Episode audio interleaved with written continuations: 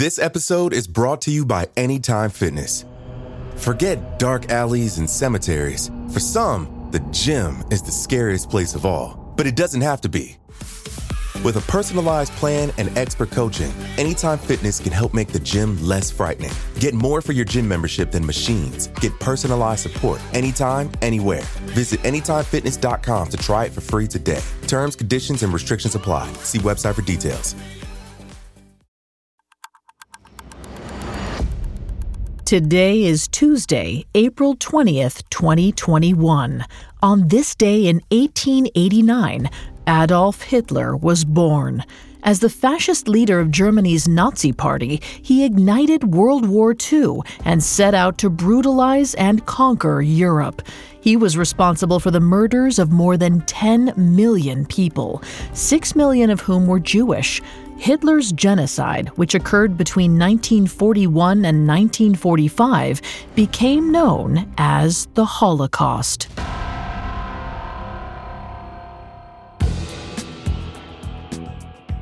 Welcome to Today in True Crime, a Spotify original from Parcast. Due to the graphic nature of these crimes, listener discretion is advised. We advise extreme caution for children under 13. Today we're covering the birth and life of Adolf Hitler. Let's go back to the Austrian border town of Braunau am Inn on Easter Sunday, April 20th, 1889 at 6:30 p.m.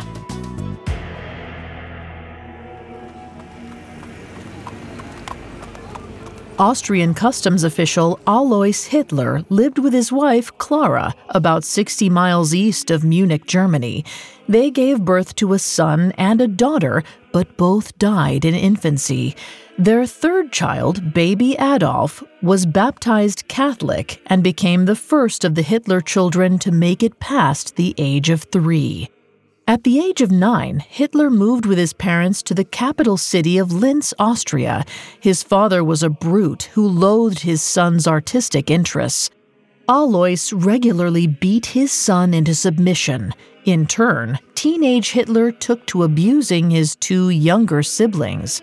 In her journal, his sister Paula wrote, Once again, I feel my brother's loose hand across my face. When 14 year old Hitler's father died in 1903, Hitler persuaded his mother to let him follow his artistic bliss. Four years later, in 1907, she died of breast cancer. On the heels of his mother's death, Hitler applied to attend Vienna's Academy of the Arts. When he failed his entrance exam, he moved to Vienna and applied again. The second time wasn't the charm. Motherless and broke, Hitler slept in homeless shelters. Family friends worked to convince the boy to pursue a civil service career as his father had, but he wanted nothing to do with it. In 1913, he moved to Munich, Germany to participate in its thriving art scene, but soon he was attracted to a higher calling. In July of 1914, World War I broke out, and Hitler applied to serve in Germany's army. Though he was technically Austrian, the army accepted him and sent him to battle.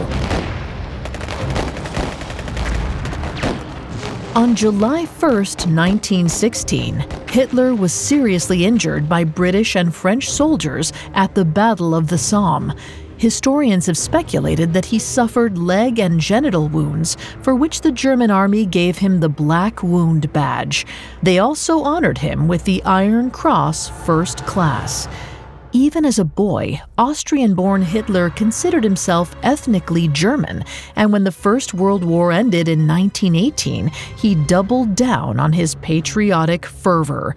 At war's end, he returned to Munich to work as part of the German intelligence apparatus.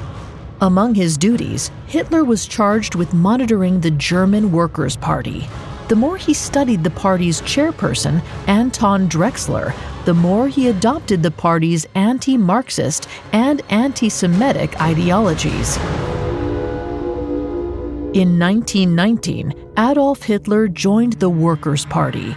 Soon thereafter, the organization's members renamed it the National Socialist German Workers' Party. better known as the Nazis. Hitler quickly rose to the top of the organization. He crafted the faction's banner by appropriating a black swastika, a centuries old symbol of good fortune that looked like a hooked cross. He put it over a white sphere on a bed of red. The Nazis took to it immediately. To the party, Hitler could do no wrong. Admiring members quoted his hostile beer hall speeches against the Marxists, the Allied powers, and Jewish peoples. In 1921, he had enough of a following to demand replacing the party's founder, Drexler. The Nazis agreed and began referring to him as their Fuhrer. Once he consolidated his power within the Nazis, Hitler looked to expand his influence. On November 8, 1923, he and his followers stormed a town hall hosted by Bavarian Prime Minister Gustav Ritter von Kahr in a large beer garden in Munich. Hitler announced the ambush was a coup, but he ultimately failed. Though he fled the scene, he was arrested days later and put on trial for treason. In 1924, Hitler was sentenced to five years in prison, but the court was sympathetic to the Nazis' cause. Hitler was incarcerated at the cushy Landsberg Castle. There, he dictated his propaganda laden political manifesto, Mein Kampf, to his guard. When he was released in 1925, four years before his term was up, he published the book. Within 15 years, the manuscript was translated into 11 different languages and sold over 5 million copies. Mein Kampf spouted Hitler's anti Semitic, pro Aryan philosophy. It detailed how he planned to rise to power and why revenge against the French was imperative to restore Germany's greatness. In 1932, a record number of Germans were unemployed. The country's people doubted their republic and desperately craved a solution.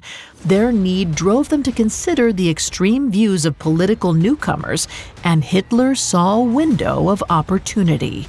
He waged a campaign against Paul von Hindenburg and lost. However, Hitler had made even more of a name for himself. More than 35% of voters cast their ballots in his favor.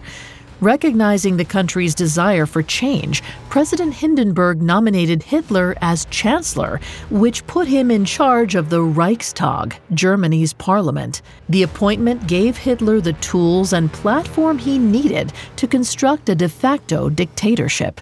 And with that power, he cut a swath of death and destruction like the world had never seen. Coming up, we'll hear about how Hitler's rise in power gave way to the deadliest war in history. The internet. What would we do without it? So much information, so little time, and yet, with all the answers available online, there still lie scores of deep, dark, spooky secrets. Mysteries yet to be solved until now. This isn't clickbait. This is our exclusive new podcast, Internet Urban Legends. I'm Loie, your evidence expert. And I'm Eleanor, the self proclaimed skeptic. Together, we're the gruesome twosome, sleuths in search of the weirdest stories on the web. Every Tuesday, we investigate the internet's creepiest conundrums, covering each conspiracy theory and combing through every clue to separate hoax from haunt. Whether it's the video sure to make you lose your appetite, Blank Room Soup, or every kid's worst nightmare, the terrifying truth behind Disney's deaths. Or every parent's worst nightmare, social media's Momo challenge. Each episode of Internet Urban Legends is chock full of disturbing details which are either truly demented or ripe for debunking. And no matter our conclusion, we're sure to be left scared half to death. So won't you join us?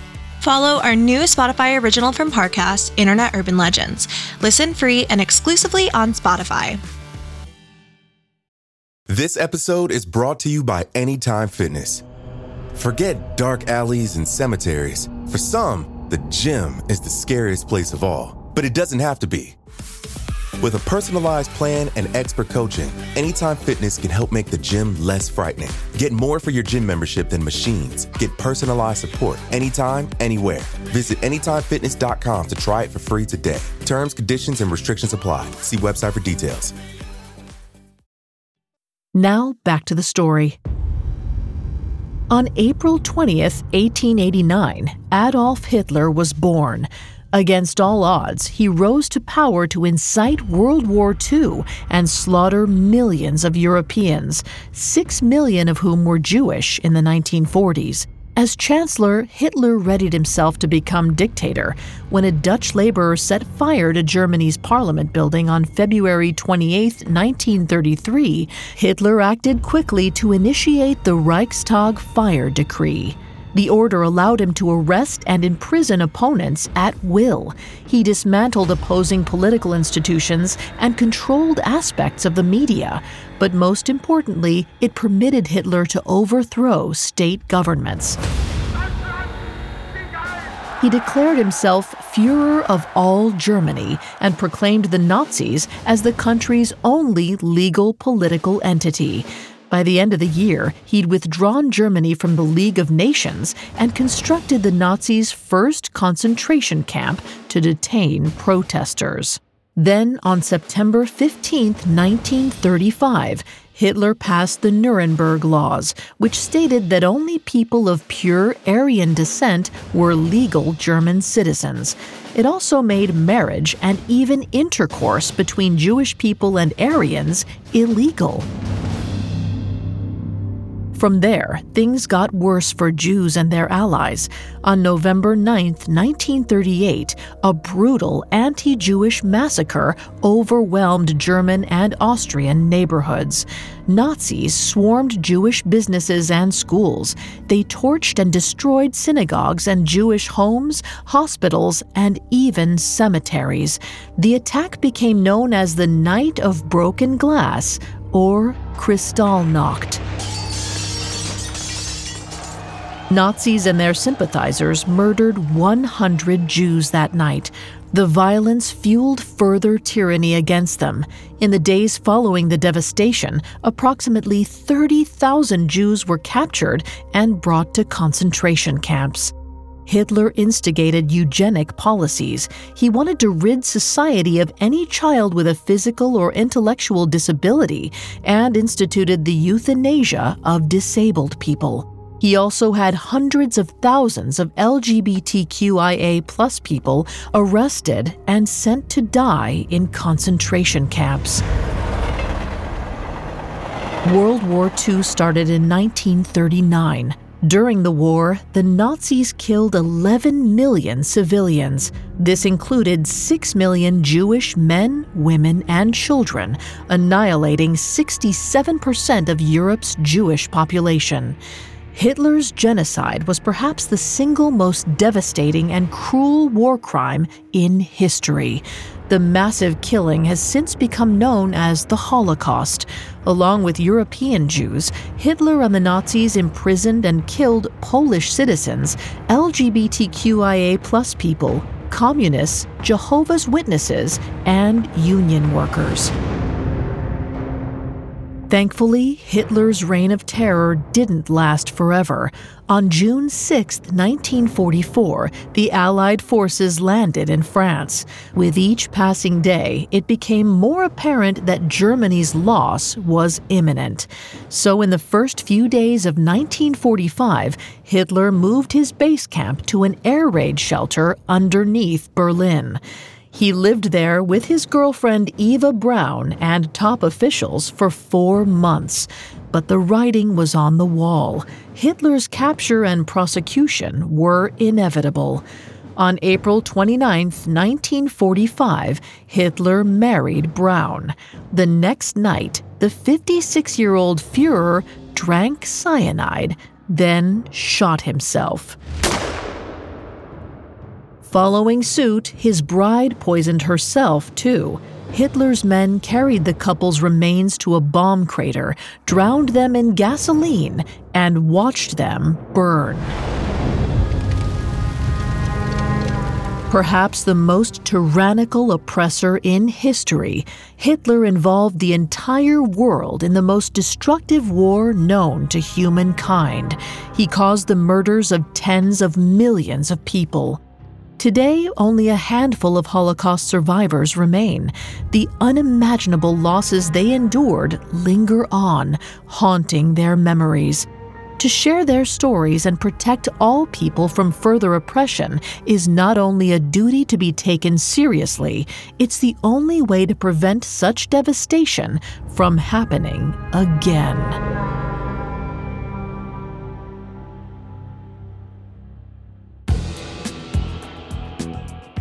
Thanks for listening to Today in True Crime. I'm Vanessa Richardson. For more on Adolf Hitler's reign of terror, check out the Spotify original from Parcast, Dictators. Today in True Crime is a Spotify original from Parcast. You can find more episodes of Today in True Crime and all other Spotify originals from Parcast for free on Spotify. We'll be back with a brand new episode tomorrow in True Crime. Today in True Crime is a Spotify original from Parcast. It is executive produced by Max Cutler, sound designed by Juan Borda, with production assistance by Ron Shapiro, Carly Madden, and Bruce Kitovich.